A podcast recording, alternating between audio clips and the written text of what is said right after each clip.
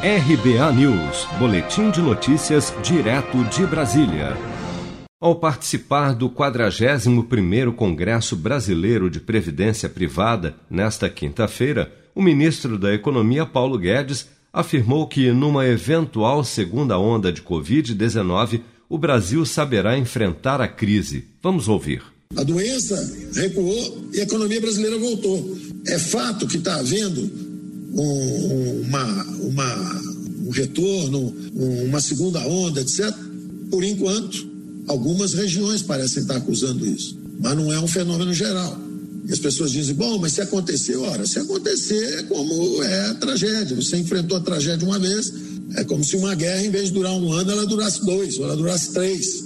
Os brasileiros são resilientes, sabem enfrentar, e nós enfrentaremos como enfrentamos antes. Nós sabemos enfrentar a crise.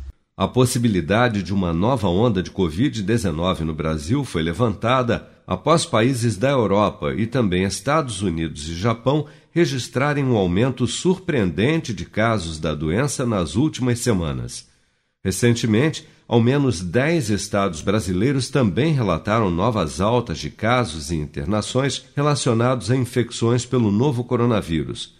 Na primeira onda da pandemia, o governo decretou estado de calamidade pública, ainda em vigor até 31 de dezembro, que retirou travas fiscais e permitiu a ampliação dos gastos públicos para fazer frente aos efeitos da Covid-19 nas áreas da saúde e da economia nos períodos mais agudos da crise. A equipe econômica do governo planejava, no entanto, limitar essas despesas extraordinárias ao ano de 2020 mas já há pressão no Congresso para a continuidade de alguns destes gastos, como o auxílio emergencial, por exemplo, no próximo ano.